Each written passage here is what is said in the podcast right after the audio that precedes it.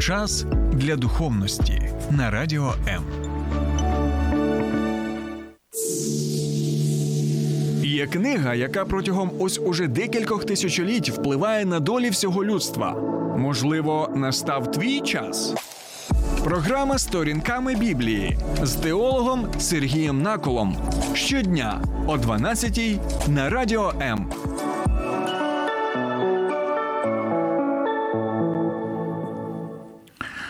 Вітаю, друзі! Спостерігаючи за пропагандистами Російської Федерації, ми можемо побачити, як можна безсовісно, талановито, побісовськи талановито брехати людям протягом багатьох років. І ми бачимо зараз наслідки ось цієї пропагандистської запеклої брехні коли роками через засоби масової інформації обробляли мільйони людей, готуючи їх, як ми можемо це побачити, ментально, світоглядно готуючи саме до повномасштабної війни з Україною і наслідки усього, що ми бачимо. І Чому я, друзі, згадав сьогодні саме про ось цю пропагандистську брехню? Тому що сьогодні ми з вами будемо розглядати заповідь, яка звучить наступним чином: це не надавай неправдивих свідчень проти свого ближнього, або інакше її можна перекласти не будь лжесвідком проти свого ближнього. І сьогодні в нашій програмі ми будемо розглядати не лише дух брехні. Пропагандистів, а також різноманітні форми порушення цієї заповіді. Бо ми будемо розглядати багато тем, які саме пов'язані із нашими плітками. Так, так, так. Ми побачимо, що те, що нам так до вподоби, як людських істот, а ми знаємо, що людські істоти хліба дає не поїсти, як попліткувати. Так, ми побачимо, як наші плітки пов'язані саме з порушенням цієї заповіді. Ми побачимо, яким саме чином ця заповідь пов'язана також з захистом гідності людини, його доброго ім'я.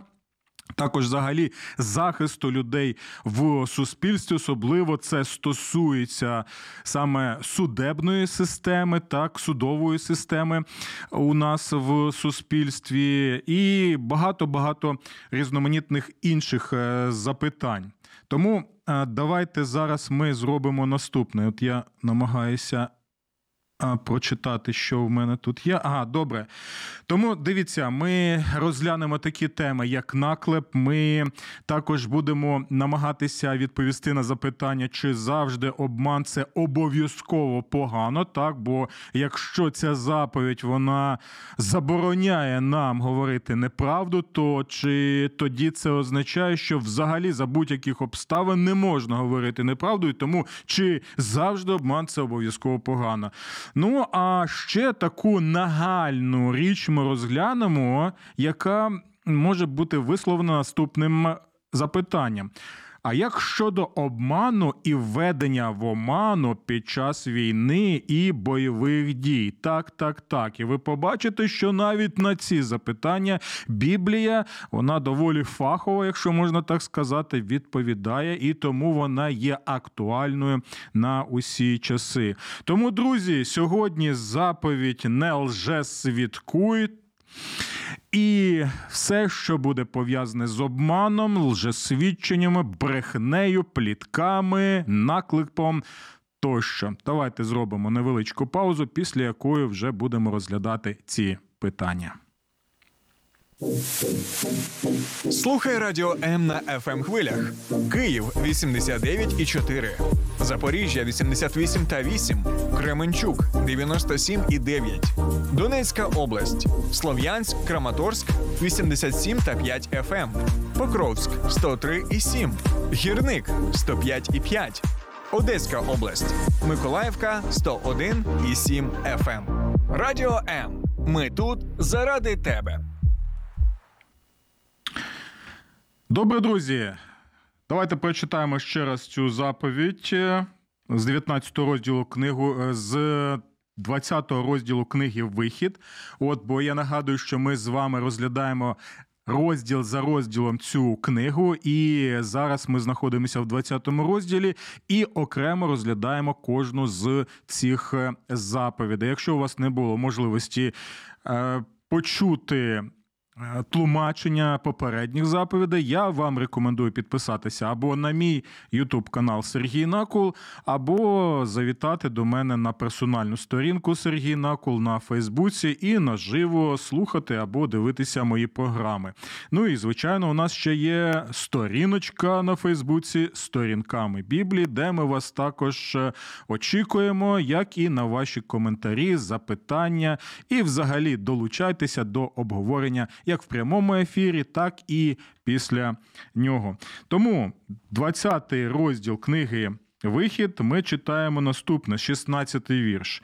Не давай неправдивого свідчення щодо свого ближнього. І про що саме йде мова? В першу чергу, друзі, ми повинні розуміти, що ця заповідь і серце цієї заповіді це в першу чергу пов'язане саме зі свідченими в контексті. А, контексті суду, так і це означає, що від свідчень.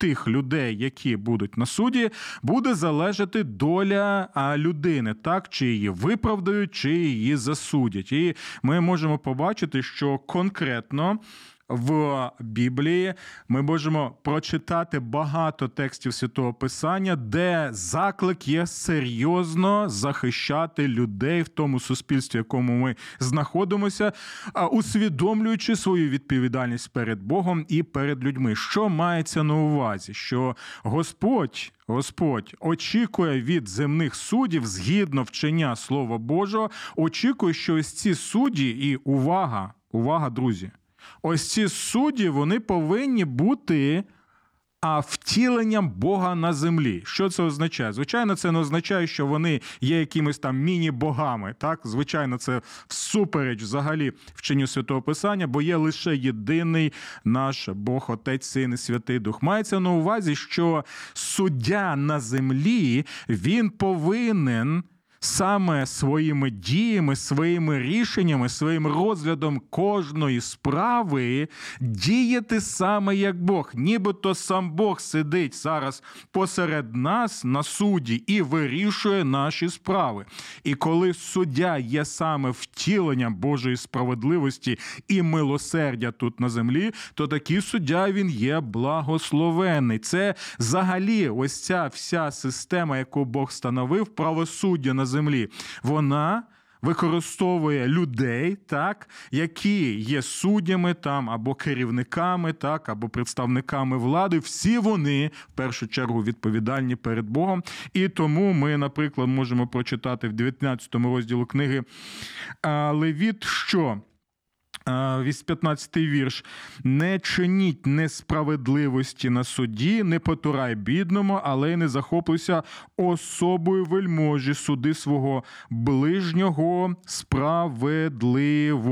Так і також ми можемо прочитати тут і багато про що. Про те, що не можна також на суді надавати свідчення неправдиві. І ми знаємо декілька таких випадків в Слові Божому, коли е, Бог конкретно. Показує, яким саме чином суддя повинен був розглядати якусь там справу. От людину звинувачують, наприклад, в е, вбивстві. Так, і що це означало? Ну, ви знаєте, що відеокамер тоді не було, так, е, відбітків пальців ще дактилоскопію ще не використовували на той час. Далі ДНК е, тестів не було. Тобто багато було таких речей, які е, зараз е, які зараз є, а тоді їх не було. І що тоді залишалося? Залишалися саме свідки. Ось чому важливо було, як слово Боже показує, щоб справу розглядали при двох чи трьох свідках. Я ще раз підкреслюю, при двох чи трьох свідках, тому що якщо є лише одна людина, яка звинувачує іншу людину, то це може бути, знаєте, справа нечесна, так? Бо одна людина може мати щось проти іншої людини, ось і може просто таким чином збрехати. А мінімізувати це можна, коли є два свідки чи три свідки. З кожним свідком можна поспілкуватися ще окремо, і суддя тоді е, буде виносити вже вирок е, на основі цих саме свідчень. І ось чому настільки важливо були саме свідчення цих очевидців подій. Бо від того, як чесно і правдиво свідок буде розповідати про те, що сталося, залежить саме доля цієї людини, життя або смерть. Бо людину могли стратити, якщо людина є саме лже-свідком. І такі випадки ми можемо побачити і в Слові Божому. Ось чому в першу чергу ця заповідь не надавай. А, Цих свідчень, лжесвідчень проти свого ближнього. Ми можемо згадати, пам'ятаєте, Навота, у якого був виноградник, і як цар Ахав разом зі своєю дружиною Єзавелю, вони що зробили? Вони. А, використовували саме лжесвідків. І ось в чому проблема, коли система вся корумпована, коли судді корумповані, коли свідки корумповані, коли сама влада корумпована, коли у них все там на мазі, тоді дійсно доволі складно дотримуватися навіть цього принципу, гарного принципу два-три свідки. Бо перша, в першу чергу ця ідея двох-трьох свідків була в тому, щоб дійсно свідки могли свідчити, навіть якщо один з них свідчить неправдиво, то справедливий суддя може це викрити, так і навіть цей свідок може бути покараний. І це було доволі серйозне покарання. От.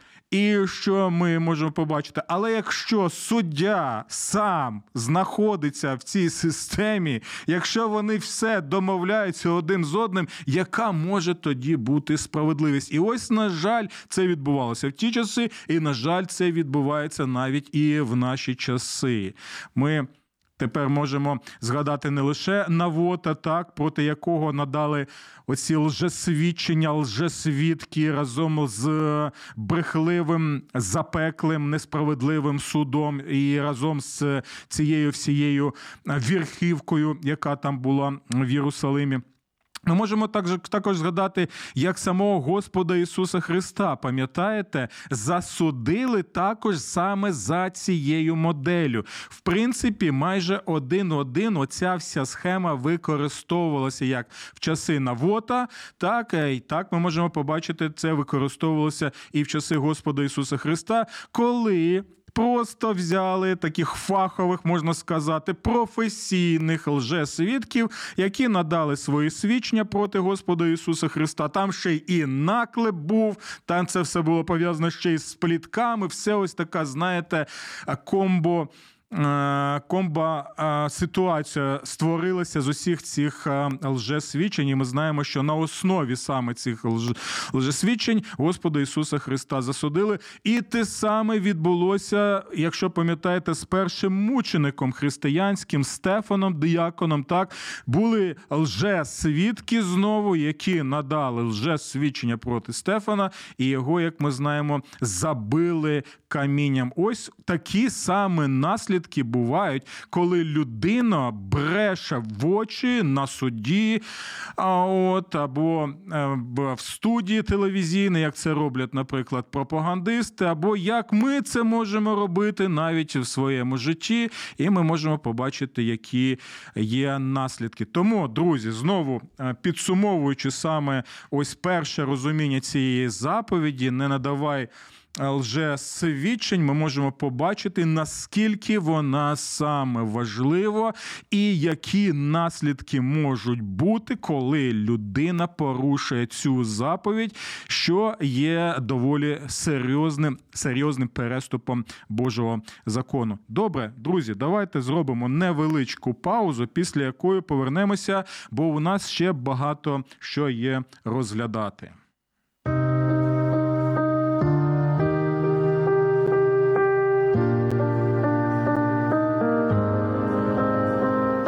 Треба залишатися наодинці з болем.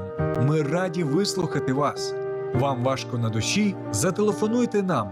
Ми розділимо ваш біль. Не тримайте у собі важкий тягар. Безкоштовна лінія довіри по всій території України 0800 50 77 50. А також чекаємо вас на сайті довіра.онлайн. Добре, друзі, давайте будемо продовжувати розглядати цю заповідь, бо ми можемо побачити, що вона також стосується і пліток. Так, і, наприклад, книга приповістей Соломонових вона нагадує нам про також деструктивну дію і силу саме пліток. І ми знаємо, що люди соціальні істоти, і ми схильні до того, щоб пліткувати. І більше того, ми не лише соціальні істоти, які схильні пліткувати, а ми гріховні соціальні істоти, які гріховно схильні, гріховно е, саме. Пліткувати, і ми знаємо, як за спиною людини можна багато наплікутувати, або в деяких навіть випадках для того, щоб посилити враження твоїх слухачів, так якому ти або які ти ну виключно по секрету розповідаєш ці речі. Ось ти навіть такі е, якісь смачні подробиці можеш додати, і тоді брехня додається до брехні, брехня додається до брехні. І ми що? Ми стаємо в такому сенсі саме лжесвідками, бо ми людині або декільком людям починаємо розповідати про іншу людину, створюючи так її образ, але спотворений нашою брехнею. І тоді інші люди, коли спілкуються з цією людиною, вони вже сприймають її саме через ту призму брехливу, гріховну, спотворену призму, яку ми надали. І і всі ми, мабуть, знаємо про це. Так, ми навіть відчували на власній шкірі, от що е, нібито з людьми спілкуєшся, але бачиш, що ну якось вони до тебе інакше ставляться, так? Чи або з підозрою, або якось обережно, так, або взагалі припиняють спілкуватися там, тощо. Багато різноманітних може бути таких ось е, речей в практичному нашому житті. А далі ти довідуєшся, що вони спілкувалися з тією людиною, яка розповіла там о, золоті гори, такі е, пліток про тебе. От е, такий, знаєте, каска, каскар, можна сказати. І ці люди тебе сприймають саме таким чином, і тоді багато часу потрібно приділити, якщо це взагалі можливо, для того, щоб показати, а такого насправді не було. Такого я не робив. Будь ласка, ви можете написати, чи було таке в вашому саме житті, е, чи які саме наслідки ось такого пліткарства або порушення заповіді не лжесвідкуй були в вашому житті. Або можете написати, як ви самі так власними плітками а, от, спотворювали життя людини, або навіть руйнували життя людини, так що людина втрачала свою репутацію, або, можливо, навіть статус, або навіть роботу. Тощо, на жаль, на жаль, на жаль, друзі, ми знаємо, що в Україні, як в принципі, і на всій нашій земній кулі, це доволі поширена. Явище, тому будемо обережні з нашими язиками.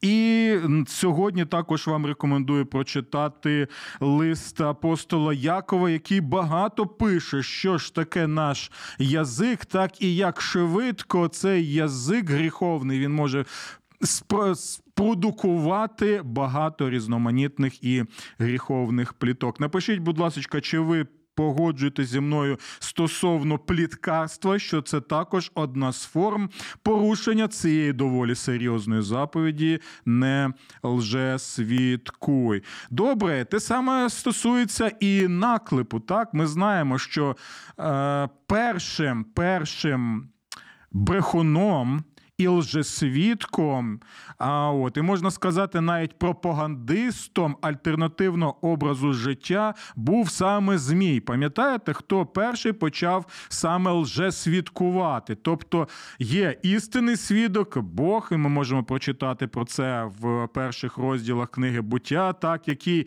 е, вірно свідчить е, Адаму і Єві, що буде з ними, які будуть наслідки, якщо вони не будуть його слухати, але в той же час ми можемо побачити, що є тепер не лише істинний свідок, а є ще лжесвідок, тобто Змій, який каже: Та ні, ні, ні, ні, не помрете. Не помрете, мене слухайте. Так, а що буде? Та ви ж будете як боги. Навіщо вам той Бог, який вам вірно що свідчить? А? Та будете ви самі, як боги, які будуть ще й самі вирішувати, що є добро, а що є зло, а не слухати там якогось Бога, який буде ще нам вказувати, що і як там робити. Ми самі собі бої, ми самі дамо собі раду, ми самі зможемо все зробити. Ну, друзі, давайте подивимося, до чого ми дійшли як людство, що ми самі зробили. Якщо б не милість Божа, друзі, то взагалі б нас а, не було. І можна побачити, як люди саме слухають лжесвідка, змія, диявола, сатану, як слово Боже каже, що він спочатку був ким? А чоловіковбивцею, так тобто це лжесвідчення, воно дорівнюється до людиновбивства. Чому? Тому що наслідки цього лжесвідчення, порушення заповіді не лжесвідкуй, призвело до чого? До гріхопадіння людства, до нашої смертності, до нашої гріховності і до ось усього того, що відбувається з нами в усьому світі. Так? Тому ми можемо побачити, що ось цей. Лжесвідчення, воно пов'язане також не лише з брехнею, а з наклепом. Бо той самий апостол Йоанн в книзі об'явлення він каже, що диявол сатана він є наклепником на наших братів, тобто наклеп наводить на людей, каже ті речі або посилює, нібито і правду каже, але щось, знаєте, так додає ще більше і таким чином е, намагається зробити так, щоб Бог засудив цих людей. Але дякуючи Богові, ті, хто покладають свою надію на Господа Ісуса Христа, можуть бути впевнені в тому, що всі наші гріхи омиті кров'ю Ісуса Христа, ми отримаємо прощення від наших гріхів і впевненість в тому, що тепер диявол, сатана, який є наклепником, не зможе заподіяти нам лиха, якщо ми дійсно покладаємося. На Ісуса Христа, який є нашим єдиним і достатнім Господом і Спасителем. Добре, друзі, у нас не так вже й багато часу. Давайте ми ще розглянемо декілька питань. Особливо, от я бачу, що. Ми ще не розглянули запитання, чи завжди обман це обов'язково погано. Якщо ми розглядаємо Боже Слово, то ми можемо побачити ну, класичний такий ось е, е, приклад це саме Е, жіночки, так, які брехали представникам системи фараона, так, е, стосовно тих е, хлопчиків, які народилися. Я нагадую, що в Єгипті була. Використана ось система геноциду, так коли знищували хлопчиків єврейських, так і в історії це повторюється, на жаль, і на жаль, ми побачили це і в 20 столітті. Але тоді фараон надав наказ, щоб обмежити народжуваність ем, Божого народу, щоб просто фізично ліквідувати цих діточок. І ми бачимо, що. А, ці жінки, які допомагали при пологах е, єврейським жіночкам, вони просто брехали, вводили в оману, і ми можемо побачити, що саме цей обман Е, він е, розглядався Богом як саме щось добре. І більше того, ми читаємо, що Бог благословив чих жінок, так і благословив їх родини, тобто схвально ставився до ось саме цього е, випадку. Ну я можу ще декілька таких от згадати речей стосовно стосовно. Чи завжди обман це обов'язково погано? Пам'ятаєте Рав? Рав з Єрихону, так? А вона також збрехала керівником свого народу стосовно е, шпигунів єврейських, які перебували, так вона знову е, обманула, але в той же час ми можемо побачити, що Раав розглядається саме як благословенна жінка. Тобто, і в першому випадку, і в другому випадку ми бачимо, що у декількох ось таких е, контекстах обман він може бути саме благословенням, можна сказати. Або от я можу ще згадати, наприклад. Е, кого?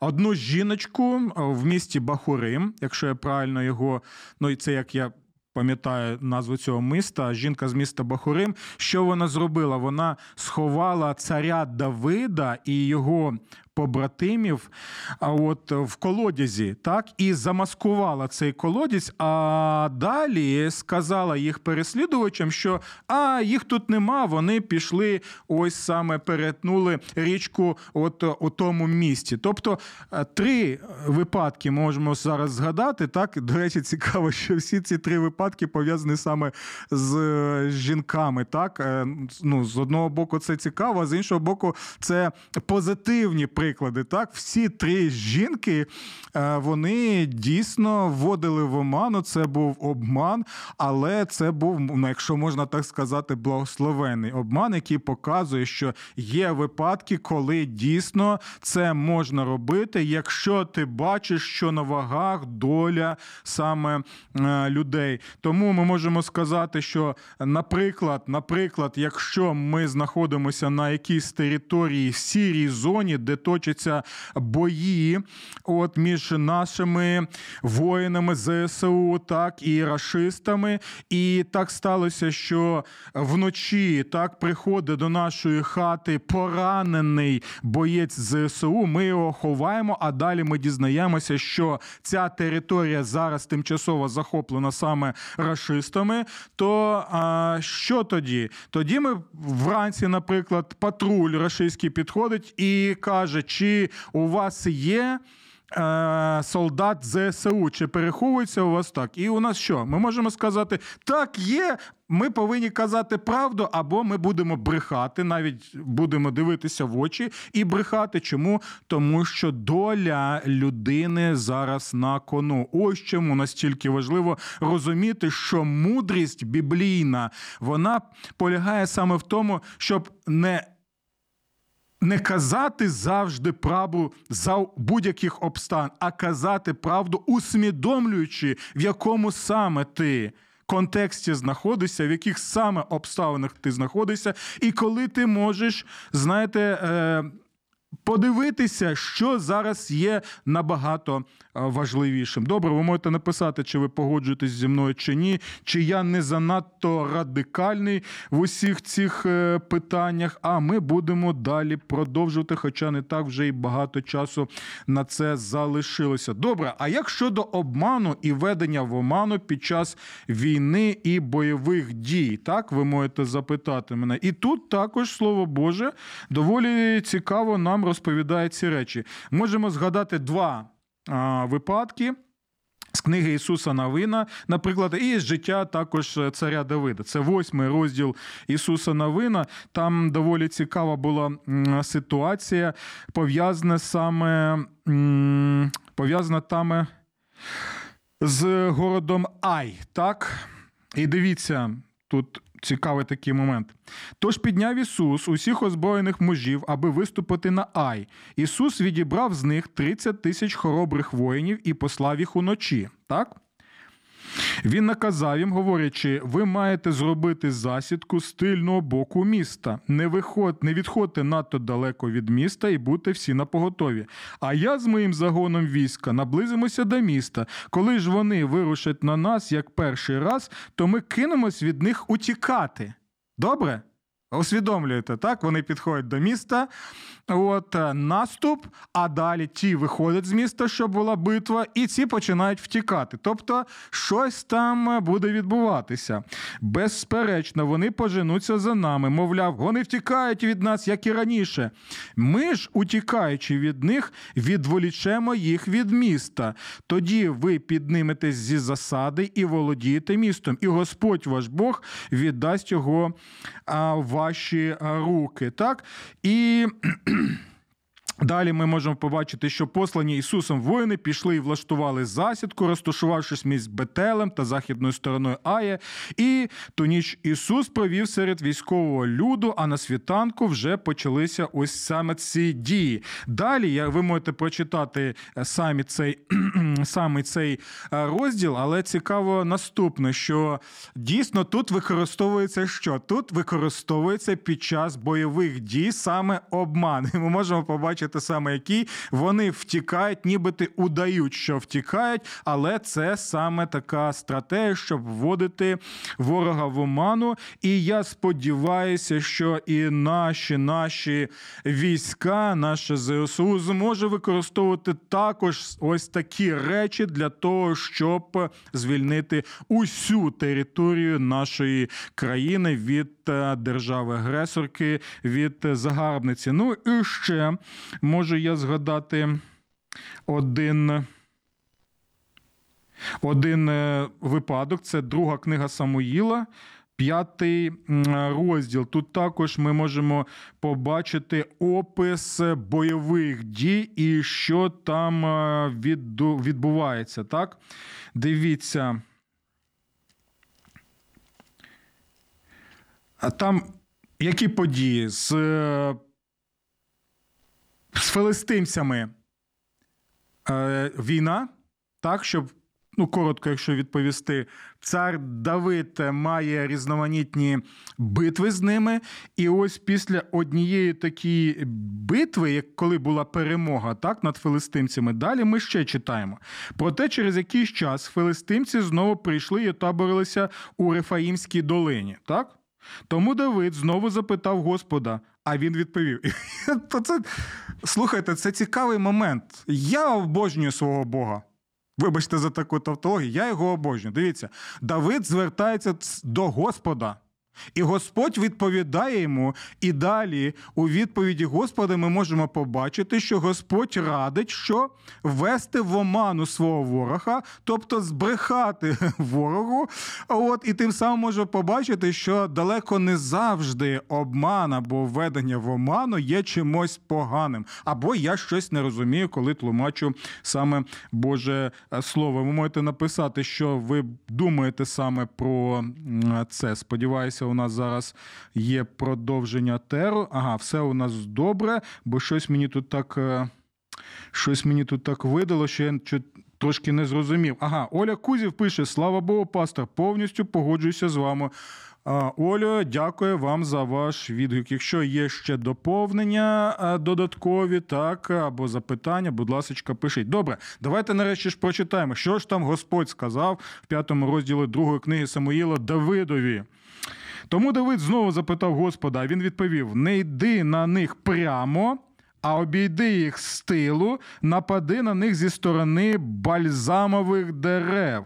Отже, коли почуєш відгомен приглушених кроків по верхів'ях базальмових дерев, тоді виступай. Це означатиме, що Господь йде перед тобою, аби знищити табір филистимців. Давид зробив так, як йому наказав Господь, тож він громив филистимців від гіви і аж до повороту на Резер. Ось така доволі цікава ситуація, коли ось така військова, так, е, військова операція під наглядом самого Господа, вона. Має ось такі характеристики і введення в омаму. Добре, друзі, це трошечки те, що ми могли е, розглянути стосовно заповіді не лжесвідко. Якщо у вас ще будуть якісь запитання, от або ви ще хочете щось додати до цього, то я завжди буду радим е, прочитати усі ваші повідомлення і відповісти на ваші запитання. Ну а на сьогодні все. До наступних зустрічей в програмі Сторінками Біблії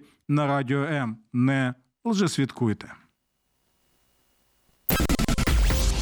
Сподобався ефір? Є запитання або заперечення? Пиши радіом.ua